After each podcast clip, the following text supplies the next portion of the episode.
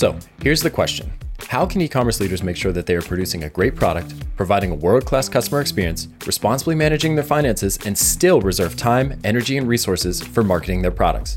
My name is James Sowers, and you're listening to the E-commerce Insight Show, the podcast that gives you specific, actionable advice for growing your e-commerce business. Every Monday, you'll get a conversion rate optimization tactic that you can implement quickly to make your business 1% better every single week. Every Thursday, we sit down with industry experts to go deep on a specific aspect of running a successful e commerce business.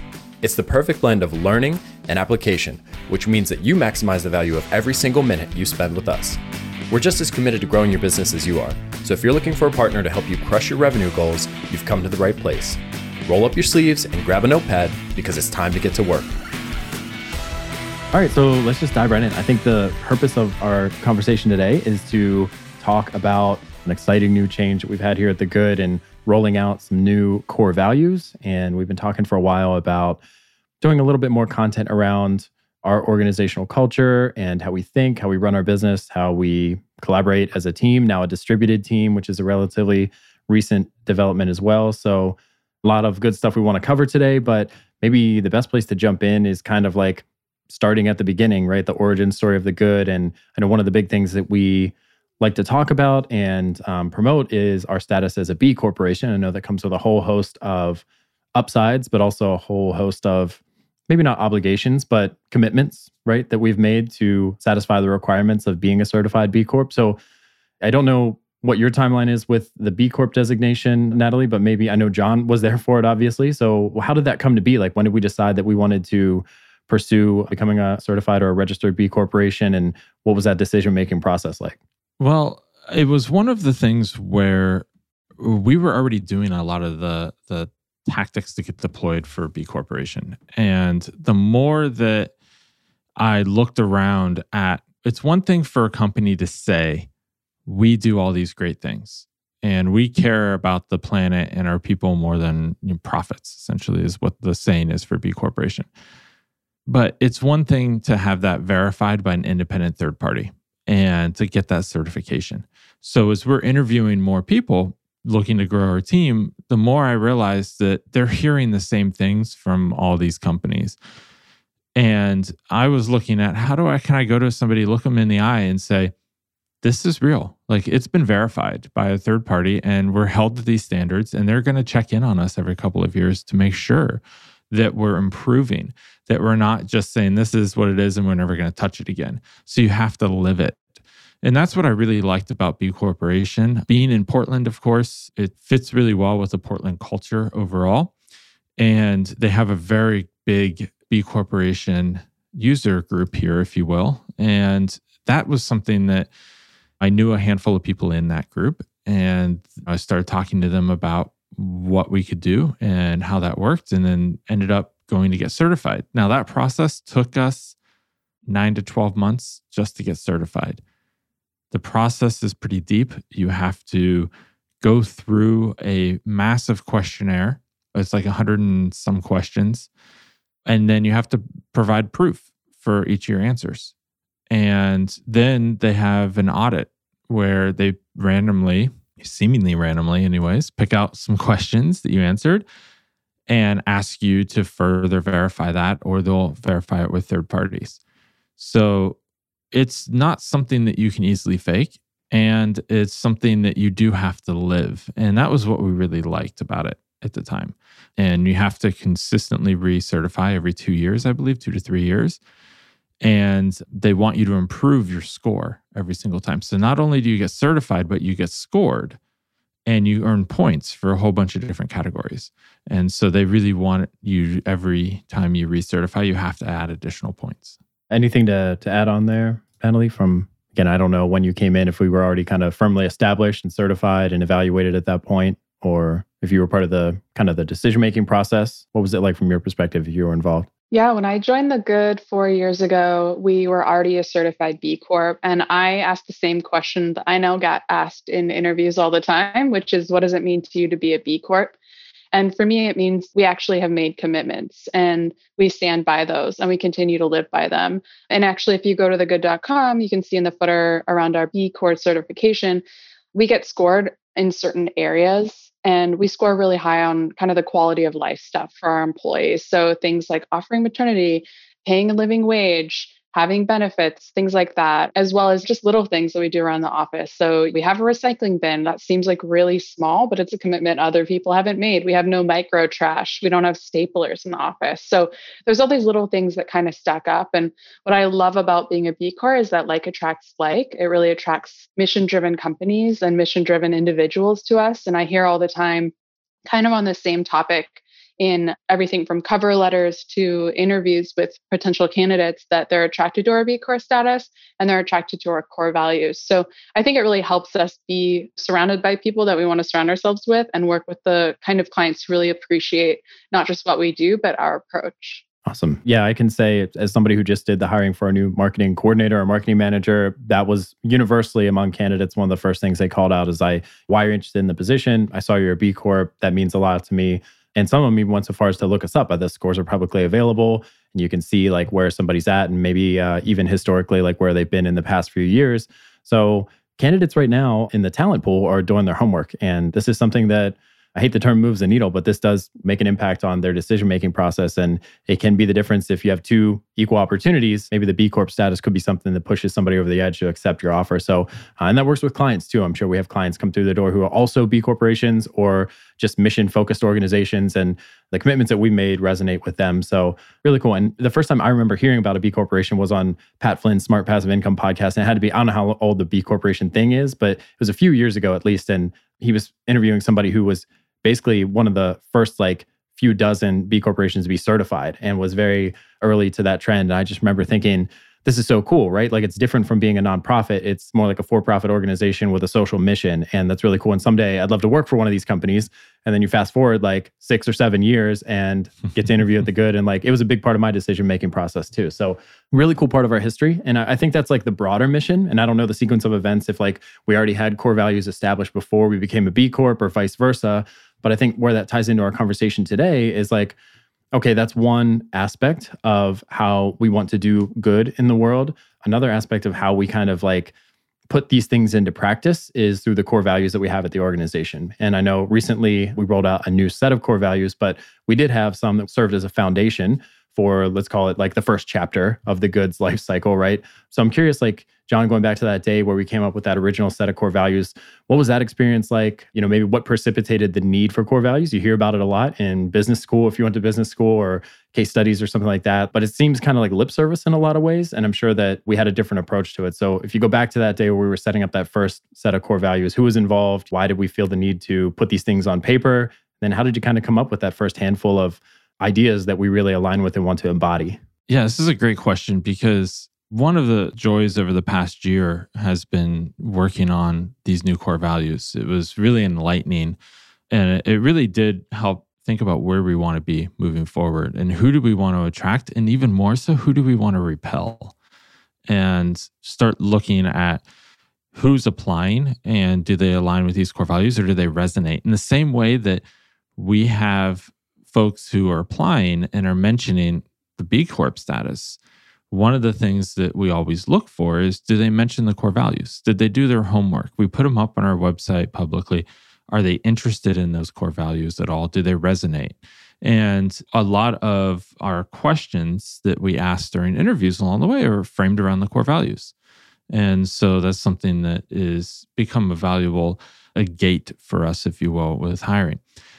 When we originally did them, man, it was years ago now, probably a decade ago sat down and said, okay, where do we want to go? Who do we want to have on our team? And what are some things that we want to make sure resonate with the team moving forward? And one of the things was we, we really want folks who are going to think bigger, but we didn't want to say something like think big. It was really around finding opportunities in all of these challenges that come up every day in work situations and then taking actions to make those better. And so the more we looked at that, the more we decided on be a force for change as one of our core values. And so the process was really more of what are these sentences that we want to have our team embody? And we thought about each of these. And then we came up with the term or the, the slogan that goes around with that. And we wanted to keep it to three or four at most because the challenge is that so many people have these little quippy core values that nobody remembers or I've known businesses that have 10 of them and they stand up at daily huddle and make people recite all 10 or they just do like pop quizzes on it. It's like, that's all BS. And the reality is, if your team can't remember, then you have too many or they just aren't meaningful. And so, really wanted to keep it to a handful. So, our old ones were be a force for change, make improvements, not excuses, and inspire by example. And these were all things that we had really wanted to, as a leadership team at the time, make sure that the team that builds up around us could be an example for. I love that. And I'm glad you pointed out because I've been in organizations where they literally make somebody like recite a core value or something like that, part of the mission statement at the beginning of the meeting or cite an example or something like that. And it's like, yeah, I can see how that feels like a tangible representation of culture. But ideally, I think the more important point is you use them as kind of that gate or that filtering system during the hiring process and you find the goal is to find folks who naturally embody these core values who already have that ingrained in their dna and then when they come inside the organization presumably they operate that way naturally and then to steal a phrase from a little bit later in this episode, maybe you hire, fire, promote based on kind of those principles, right? The ones that really stand out are more likely to be elevated into a higher position, get a raise, get more responsibility, whatever the incentive is, the reward system. But yeah, I think it's less about like, can we all hold hands and recite the core values together and more about like, are we the type of people who already embody this and are we holding each other accountable to doing that day in and day out? Because it's easy to kind of lose your way when life gets busy or hectic or you have a tough day. Like, can we help each other out through that. Natalie, where did you come in in terms of the? I know you were here for the first set of core values, obviously, because those just recently changed. But like, how much exposure did you have to those, and were they part of you making the decision to join the team? Because it was sometime after those were established, you came on and then started full time here. So, what was your exposure to that first set? That's a good question. I don't know if I was one of those people that mentioned them in my application or cover letter, but they definitely made an impact when I first started, and I think they're something that we have on posters all over the office that we really embody that we mention at meetings and it's like an opportunity to bring them up any opportunity to bring them up in a client meeting we do. Because we get feedback that's really hard to hear hey one of our core values is make improvements not excuses. So we're able to really quickly say like there's a checklist for how we should handle things. We're always kind of checking against that like does this match our core values? What is the way we should best way we should respond so we had them created. They were created before I got here, but we had them kind of succinctly shared in physical paper and we would just move those around our desk. I think everybody had it on their desk or taped above their desk or floating around somewhere. We also have posters in the office. And I've heard this rumor, I don't know if this is true, that Mies van der Rohe used to have his simplicity mantras like somewhere around the studio and he would move this one poster here or there so you never got used to it being in the same place we kind of have the opposite where they had been on one wall since we got into the new office and i think it was just really comforting to kind of walk by those every day and be constantly reminded and just have them right up on the wall like we're not trying to hide them from anyone we all have agreed to kind of live by this standard Really cool. So if we fast forward a little bit, well, not really a little bit, a decade, right? We're and we're here sitting here in the last uh, maybe six to nine months, and we've kind of hit this turning point, maybe this kind of evolutionary step milestone in the business where we want to raise the bar, grow in a lot of ways, right? Maybe that involves headcount, revenue, number of clients we serve, impact in the world, whatever, toward that B Corp mission we kind of realize it sounds like that where we want to go and where we're at today, like what got us here will not get us there. Right. And so there are a bunch of conversations that happen around that. One is around kind of like managing the organization and the team here and breaking down our goals into bite sized steps that we can achieve. But part of that was kind of like, hmm, maybe we take another look at these core values, right? And is there a similar evolution that needs to happen with these? Because as you change the goal or the objective, there might be different people that you need on the team to get you there, or different types of people, or people with different types of predispositions. So, my recollection is that we first realized that in order to get where we want to be, we're going to need some kind of structure and operating system around making that happen. And we fell into one that had kind of this core values review built into it. So, um, I know I kind of came in midstream to that process. It seemed like it was kind of already underway. So maybe Jon enlighten us in terms of like how we got involved with Ellie, if we want to mm-hmm. give her a name and everything, and the, and the EOS system, and then how that led to revisiting the core values. Yeah. So one of the things I've been really conscious of as we've continued to scale and grow and move very, very fast is to have some organization to that. And one thing that can kill a business, fast growing business very quickly is to a run out of cash because you're moving so fast you're not keeping tabs on things and you're over investing and b it's just i always tell the team here if there's one constant it's the good it's change and the problem with that can be that it can overwhelm some folks when you change things so quickly. So I wanted to make sure we had some organization and structure for that change and that we were doing it intentionally. It wasn't just a, hey, look, this week, this is not working out. So we got to make some changes here. I really wanted to have some structure to that. And before the pandemic, so we hit this at a perfect time. There's a bunch of different systems out there. I've used scaling up in the past, but in talking to a bunch of folks through different business communities, EOS or Entrepreneur Operating System is really the way to go. And it really brings scaling up down to earth, if you will, right? Scaling up is great for corporations, VC backed with 100 folks, maybe or bigger. EOS is better for service businesses, for smaller companies. And it really seemed like a good fit for us. So went out and I hired Ellie, who is our implementer for EOS and kind of coaching us through that process. I had a lot of history with Ellie over the years through EO, which is another same letters almost, but different. it's Entrepreneurs Organization, which is a business group. So both Natalie and I knew Ellie through that and had been coached by Ellie through different training, et cetera, in EO. So after we met with her, and she was like, Look, I'm not going to be the person who's like, you have to check every box with EOS. We're going to check the boxes that make sense for you, and we're going to mold it into what, what makes sense for your business and where you want to go. And so we went through that process. Part of that initial process over six months or so of onboarding EOS is to take another look at your core values after you've done a lot of the upfront work of defining where you want to go. And we, as a leadership team, the three of us sat down and said, is our current core values going to get us where we want to go? Or is it time to refresh those? And in my opinion, were they good core values? Yes. Were they going to get us, everybody be bought into them and get us where we need to go? Maybe not. And so it was a really interesting process of us all sitting down with Ellie coaching. And I really tried to take a back seat and just listen to what everybody else's opinion was there. So because I knew what I wanted, but I wanted to make sure it was something that that involved everybody and that everybody wanted.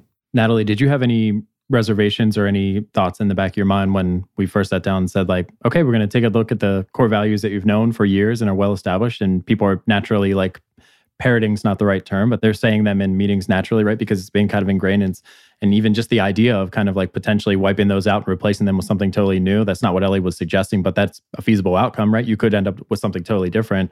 You were at the organization much longer than I was when we started having that conversation. So did you have any like gut reaction, you know, that before you kind of filter it for political correctness or try to like adjust it for the audience? Was your knee jerk reaction like, no, don't touch them. They're so good. Like my team loves them. Or like, was it the opposite? Was it like, oh, this is such a needed change? Or was it somewhere in the middle, right? Yeah, I think you probably heard a mix of both from me in those meetings. And our facilitator, I will say to her credit, Ellie Bird, like she brought us into that room with understanding that like these don't have to change. We're just going to evaluate what's on the table today and take a look at whether or not these even need to change. And I think there have been exercises in the past where Jon has asked the team to revisit those and they weren't changed. And so we knew that these they are working for us. But when I really thought about it, I thought, I realized that make improvements, not excuses, was the biggest thing that people reference on a regular basis. And I think the process of looking at them and evaluating our core values was really intuitive to me. And it was basically, for better or worse, like you look at some of the qualities that your team embodies that, um, you know, are helping them do their best work. Like, what about them is like making sure that they can just leverage their skills to the best of their ability and they really fit in here and they produce an amazing quality of work and we brought in elements from our team that we love so much and looked at those skills distilled them or qualities if you will distilled them down to a really small list and then compared those to our core values and we felt like there were some things missing and i will say like there was definitely some consternation. It feels like kind of I didn't want the team to get the sense that they were having the rug pulled out from under them. But when we really looked at it, we said, look, these aren't aspirational core values. The core values that we crafted at the end of that experience weren't things that we wanted to live up to. They were things that we were already doing. And so I felt like it was a really great practice to just explore what about our culture and what about our community at the good do we really value and we want to help raise up and say this is our standard. I definitely had reservations, but at the end I feel like we came up with something really strong that really speaks to where we came from as well. We didn't lose a lot of the elements that we loved from the previous core values, but the current ones I think just have a little more specificity to them and they ring true in the workday day in and day out. Yeah. I think it's worth noting that we kind of ran the same process with every aspect of the business. It's like you have an arbitrary revenue goal. Okay, where did that come from? Is that even the right target? Or is that too ambitious or not ambitious enough? Right. So we looked at that and then yeah, we question we look at everything. Like, Right. We look at our ideal client profile and like we think we know, right? But do we actually know? Let's talk it out. And like your interpretation is different from mine. And like maybe we need to come to the middle, or maybe I realize I'm wrong and you were right. And let's get that on paper. So we're all on the same page. Like lots of healthy debate around various aspects of the business and core values was just one of them. I think one thing we knew, if nothing else, right? We knew that going to a distributed team probably required a little bit of a refinement of the core values just because you're going to have to just layering in an element of independence ownership, autonomy. Like, I don't know that that was necessarily in the first set. It's probably really important to have in the next set. A lot of organizations are going remote right now. And so I would say, like, if they don't have that aspect, they may want to consider it because it is something that, like I said before, you can hire based on to find the right person. And I think that's part of the exercise is like, who's already on the team that's an A player who's crushing it? And what are some of their characteristics, activities that they do? What makes them stand out that we like and want to embody? Like, how do we find more of that? And then who are the team members that contractors, full time, whatever, that didn't work out?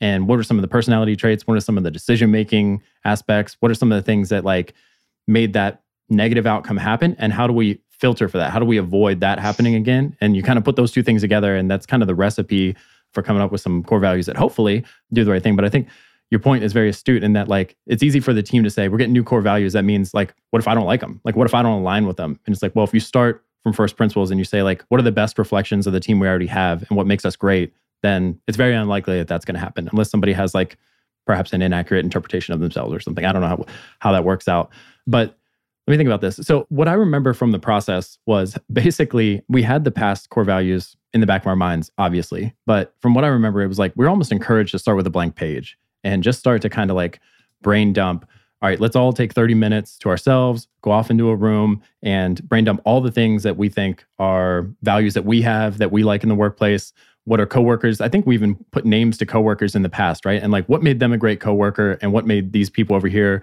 a not so great coworker or manager. Let's just dump all those on a page. Then let's put those things together in one Google Doc. Let's see which one gets mentioned the most. Let's keep that or whatever. Like, let's see which one's an edge case. Maybe that's just a, a Jon experience or a James experience or a Natalie experience and then we kind of see some trends.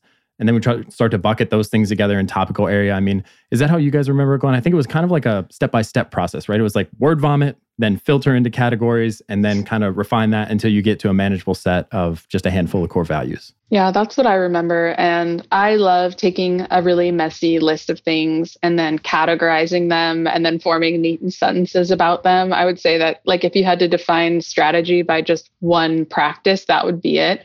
So this was an exercise that I really enjoyed. I think it would probably make a lot of other people uncomfortable, but for me, yeah, it was just really intuitive to go through the process of creating a list of desirable and undesirable activities or traits you could have in a colleague and putting those all out on paper and defining like what we do and don't want. And as we went through the process, again, our facilitator was so great. She really guided us into understanding that we were unique and that we were defining what was unique about us. Because I felt like, oh, well, if anyone goes through this process, they're going to put the same things on the good and bad list that I would. And that's, of course, going to turn into really similar core values between our company and another.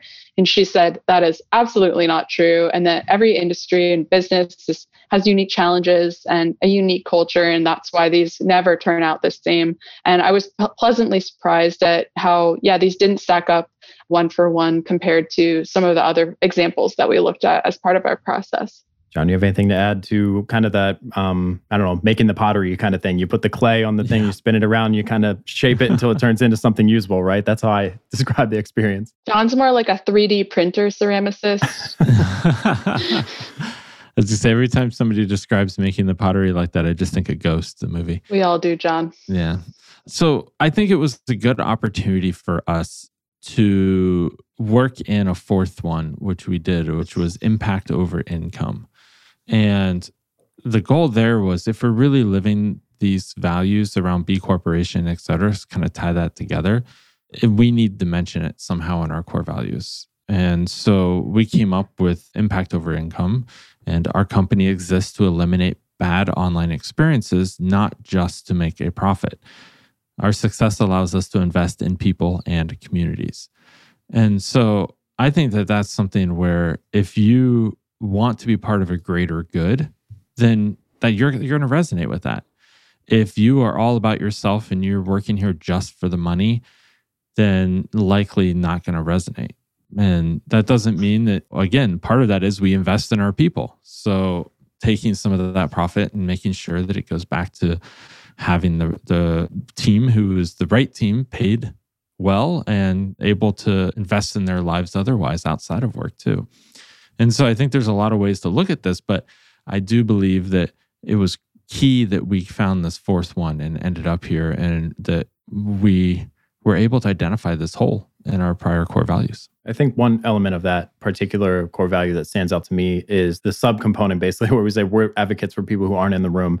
And I, I'm always reminded of, I think it was Jeff Bezos at Amazon who always has like an empty chair in the meeting, and that's supposed to represent the customer. And so, like, the customer's in all these conversations and part of this decision making process.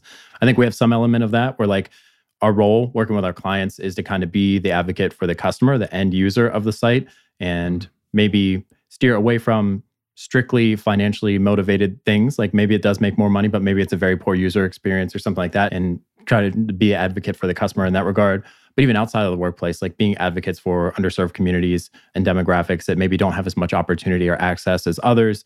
Can we do well in our role at work so that we can do good in the community, both in the Portland area and anywhere else that our team members get involved? So that kind of subcomponent of impact over income was really important to me personally. I'm glad it made it through to the final version mm-hmm. because I do think it is something that's like it doesn't all have to be about work, right? It's about who you are as a person and what you stand for and what you identify with and that makes you more effective at work, right? Like that's something you can draw from when, like I said, maybe you're having a bad day or you're just not feeling super inspired. It's like, okay, well, at the end of the day, like I get to make somebody's life a little bit better because of what I'm doing here today. So that's all you need to kind of like put on a happy face and keep moving, right? I don't Natalie, anything to add on? I know this is a very impactful core value from the final four, which I've never called it that before. It sounds kind of cheesy, but uh, the final four that we came up with. Uh, anything on impact over income you want to add, and then maybe we'll just go through the other three and we can close it out there after reviewing the the new set. Yeah obviously we need to remember our core values in order to be able to talk about them. Impact over income to me is really about that person who's not in the room. And I think we're all coming up in the age of user centered design and the experience economy.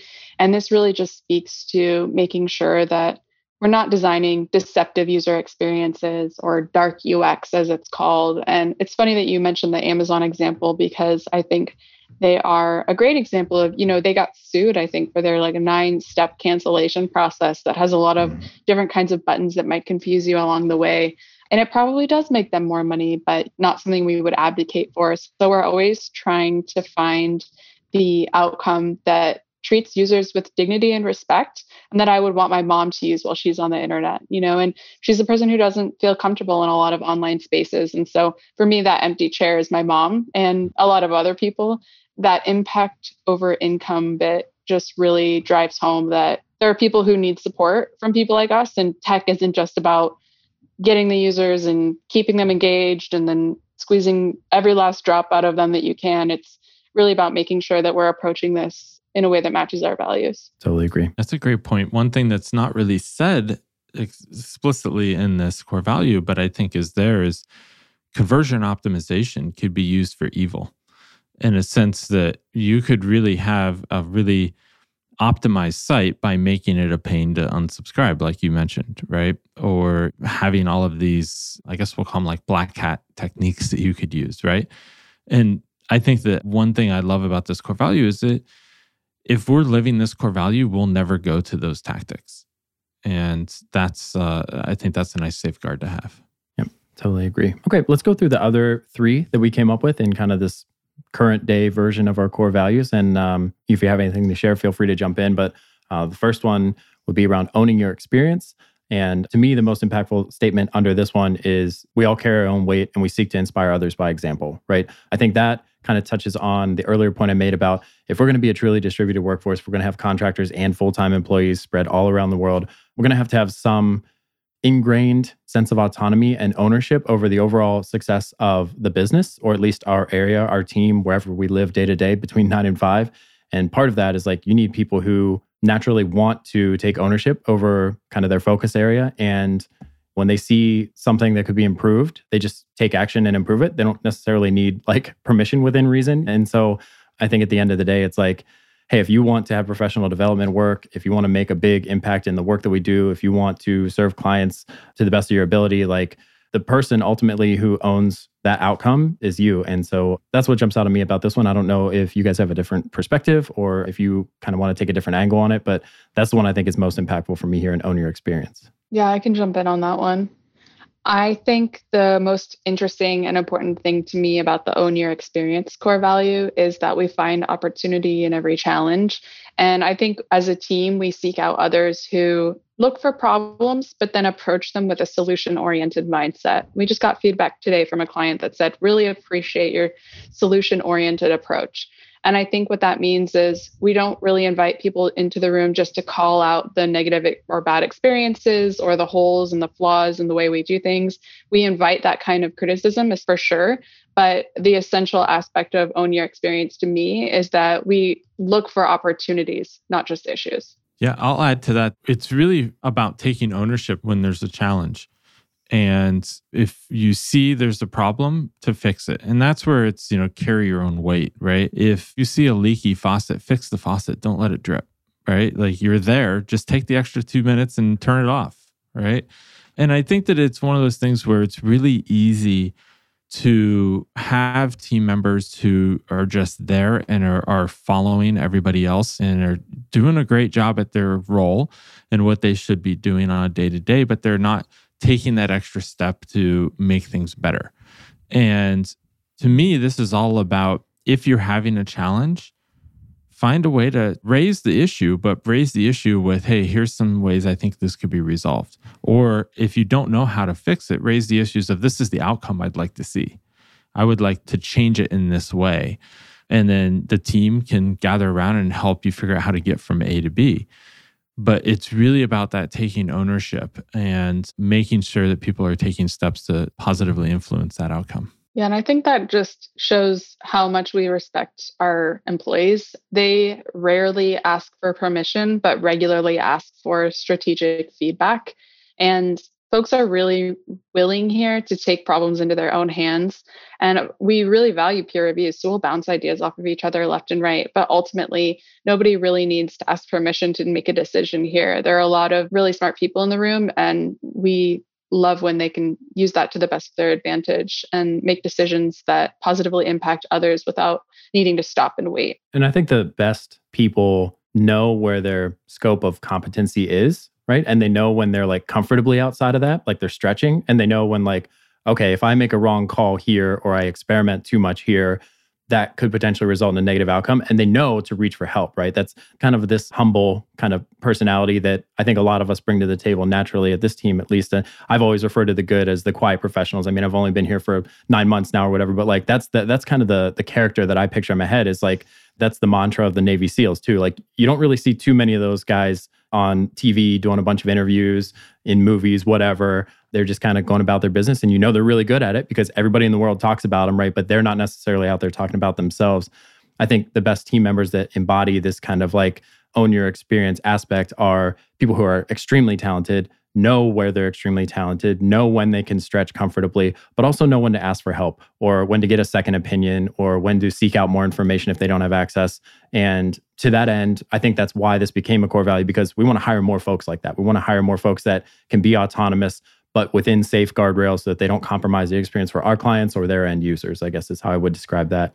Maybe the next one I'll kick over to you, Natalie, because I know you said it was, it was tossed about most often in like team meetings, and you have the biggest team here inside of the organization. So we carried over pretty much almost word for word, make improvements, not excuses. And I think the one aspect of that that I'll call out is this 1% better every day concept because we liked it so much we put it on a t shirt. But I do think it is a really strong kind of like soundbite that kind of embodies what we're going for here is like, let's just get a little better every day and let's help our clients do the same. But what's your personal interpretation of make improvements, not excuses, and and how it's been, you know, displayed by the team throughout the years and how we hope to see it continue to be displayed like going forward? Yeah, well, we have a few favorite sayings here at The Good, and one of them is it could be further optimized. So I think part of that is just again looking for opportunities. We look at mistakes, not away from them, and look for opportunity to improve. I think that's the nature and the spirit of optimization is that our eyes are really open to opportunities to prove ourselves wrong. And so I really value working on a team that feels like it's okay to say, I don't know, but let me find out. And I can't tell you how many rooms I've been in, whether that's a college classroom or a meeting, and someone says some says an answer to something that feels a little off the cuff and maybe not right, it, just to close the issue down. We don't do that here. We're always looking to find kind of that that next truth that helps us open up our perspective and improve on the work we're doing. And we stay really curious, which is what I think this is about. Anything to add to that, Jon? For me, the biggest part of this is uh, that we hold each other accountable to grow through practice, not to perfection. And this really does go hand in hand with that 1% better every day, right? And if you're not familiar with that, look into James Clear and Atomic Habits. Great book, great principle there. And we did put it on a t-shirt. So if you'd like a t-shirt, let let James know and we'll get you one. But the reality if they are very soft, yes. The reality is that it's really easy to be a perfectionist. It's draining on everybody around you, but it's easy for me as the leader of a company to demand perfection and people idolize that Steve Jobs type of asshole leadership. I don't know how better to put it. It can get things done, but then everybody is afraid of you. Or are they really getting things done because they think that's the right way or it's just what you told them to do? I would rather the team here be autonomous in getting their jobs done. And what I mean by that is that I want to hire the best person for the role and let them do the best work of their career and not get in their way. I don't want to be like, hey, here's exactly what you need to do every minute of the day.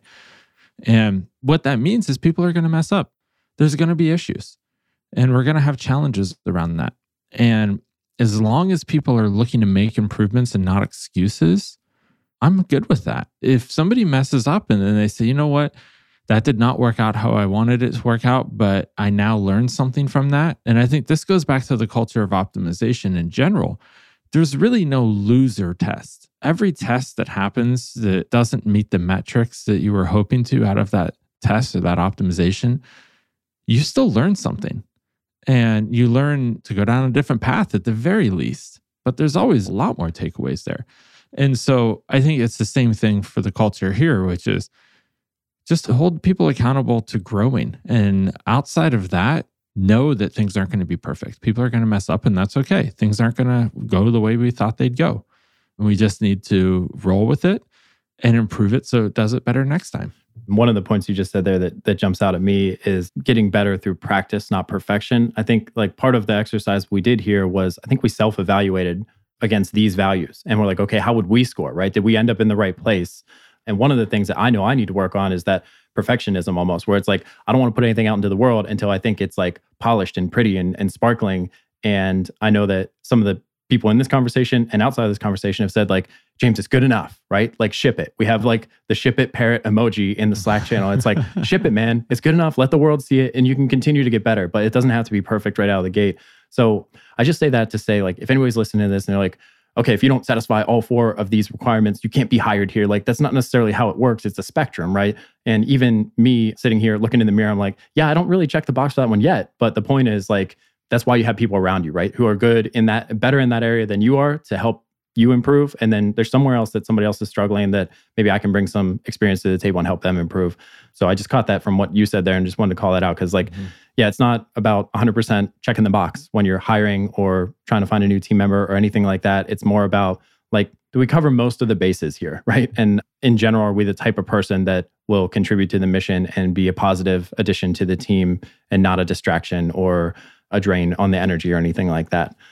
Yeah. Again, not looking for perfection, right? Right. We're, right. we're not looking for somebody who's perfect in all four of these. That's unattainable, not realistic.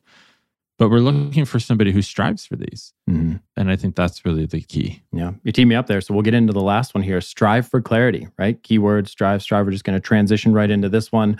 Admittedly, when I was going through the process, this one was the messiest one for me because I interpreted it a bunch of different ways. I was like, okay, is it strive for clarity amongst team members, right? And is this like a communication thing or is this strive for clarity in terms of understanding a problem before you recommend a solution or some kind of an approach?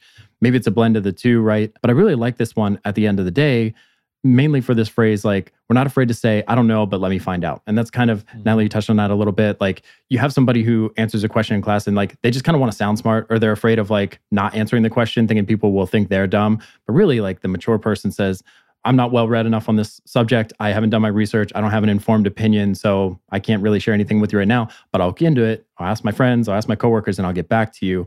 That's just one aspect of this but that's the one that jumps out at me is like being humble enough to say I don't have an answer for you now, but I know where to find one and I'll bring it back to you as soon as I can. The one thing that, that you brought into this, Natalie, was that we have strong opinions loosely held. And that is something that I see our team act on every day, especially in optimization. You may have a variant that you're cheering for, but it's probably not going to win. I mean, I think that's, you know, the reality. You don't determine what wins in a scientific process. The data does. I think strive for clarity as a core value really feeds into everything else we do. It's hard to make improvements without being really clear about what went wrong the first time you did it or what needs to improve. And so, really, just that mindset about being proactive rather than reactive and looking for ways to get ahead of issues before they become one. Again, it's just super gratifying and liberating to be among a group of people who say, I don't know, but let me find out. And that strong opinions loosely held bit is really enables us to defer to the expert in the room. All of us come from really different backgrounds from teaching to marketing and human computer interaction and user experience research. We have someone from an applied clinical research background. There's always someone in the room who might know a little bit more on a subject that's not your area of expertise. So we have those strong opinions, but we defer to the experts when appropriate. And in order to do that, we have to be really clear about what we're seeking. So I think it that strive for clarity bit really empowers us to do the rest of them great. Awesome. Totally agree. Maybe to kind of wrap things up and put a bow on them, we went through the four new core values. Give me a two minute overview here, Jon, of like, or Natalie, if you want to chime in, how are we going to continue to like walk the walks in terms of not just these core values, but our B Corp commitments and stuff? We've done a lot to date over the last decade, but now that we've kind of made this step forward and ready to pursue those big, lofty goals, how do we embody these values? How do we incorporate them in the day to day operations here at the Good? How are we using them to evaluate new team members and performance of current team members? What are you taking into your teams as you go back and leave here today and implement these values? I think just to start with the simple stuff, I'm having new posters made with all of these to have them up in our office space and be able to share them in a graphical format, not only on our website and do some more t shirts, perhaps, things of that sort. So that's the easy part. One thing is we've also continued to work on our hiring process and ask questions that are based around these so that, you know, we're always improving that and always refining it and making sure we're finding people who match and align with these. And we also do something here called the Good Cup. And this is a quarterly award that the team votes on each other and they nominate a peer. And when they nominate a peer, they have to nominate them with examples of how they've lived the core values. And each quarter, that person gets to hold on to the cup, if you will. It's an actual trophy, and their name gets engraved on the trophy. So uh, eventually, we'll have a Stanley Cup looking trophy here. And then, in addition to that, they get $500 in cash. And so it's just a nice little extra bonus. But the goal here is so that the team recognizes when others are living the core values. And that kind of helps bring it through every quarter and bring it back up. Oh, yeah, you know, I have to nominate somebody or I want to nominate somebody. I'm trying to think about what happened over the last quarter that with my team members and my teammates that would really make a lot of sense to be nominated. We're making a series of commitments. So we're looking at the commitments we have made and how we're trying to improve our processes. I think one of those big things is removing bias from the hiring process by using these core values as a rubric. We're also involved with Portland Means Progress, which is asked businesses to make a series of commitments to racial equity in the workplace. And I think just looking back at the Mies van der Rohe example, like finding little ways to interject these in areas that surprise people and kind of break them out of their element and remind them in maybe a new context is a way that you can bring core values into the workplace in a way that's really creative, strong, interesting, and makes people kind of think about them differently and push the boundaries there. So, always looking for opportunities to inject these into the regular workday. Awesome. You know, I think in my seat and marketing director, I'm going to try to also get them out into the world in some ways. And so taking some of these key messages that we believe in and we try to embody and, and putting them into our marketing messages, our landing page copy, our ads, whatever we're going to do, and, and maybe start to communicate some of our products and services in a way that's like, hey, let us help you get 1% better every day. You don't have to be perfect tomorrow. Let's just get a little bit better every day. Or maybe posting something on social media that kind of debunks one of those dark patterns and says, hey, you don't have to have a discount pop up just because they work, right? Like they do work, but you can still win in other ways and grow your list this way that's more morally sound, maybe, right? Or a better end user experience and kind of respects the customer instead of just holding their attention for ransom for a, a 10% discount coupon or something like that. So doing the best we can over here, but we'll see. I'm excited to see where it goes. And uh, yeah, I guess I'll do the voiceover wrap up at the end, but thanks for, okay. thanks for taking the time out of your day to, to record this. And I appreciate your thoughts and perspectives. Hey everybody, this is James again, and before you go, I just wanted to invite you to join one of the coolest things I get to work on as Director of Marketing here at The Good. It's called the e-commerce insiders list, and it's a private version of this podcast feed that gets you access to tons of additional bonus content like extra interviews, Q&A sessions, website teardowns, and anything else we can dream up. It doesn't cost you anything but your email address, and we promise to always respect your inbox. This is just our way of forming stronger relationships with our listeners and making sure that we produce content that is actually valuable to you and to your business. If you're interested, you can join the rest of the e-commerce insiders by going to thegood.com slash podcast and dropping your email into the form at the top of the page. We'll follow up with directions for how to access the private feed, and you'll be off and running. Like I said, this is one of my favorite things that I get the opportunity to work on because it lets me interact directly with e commerce founders and leaders just like you. If you're interested, I'd love to see your name pop up in my notifications. Until then, keep an eye out for the next episode of the e commerce insight show, and we'll talk to you soon.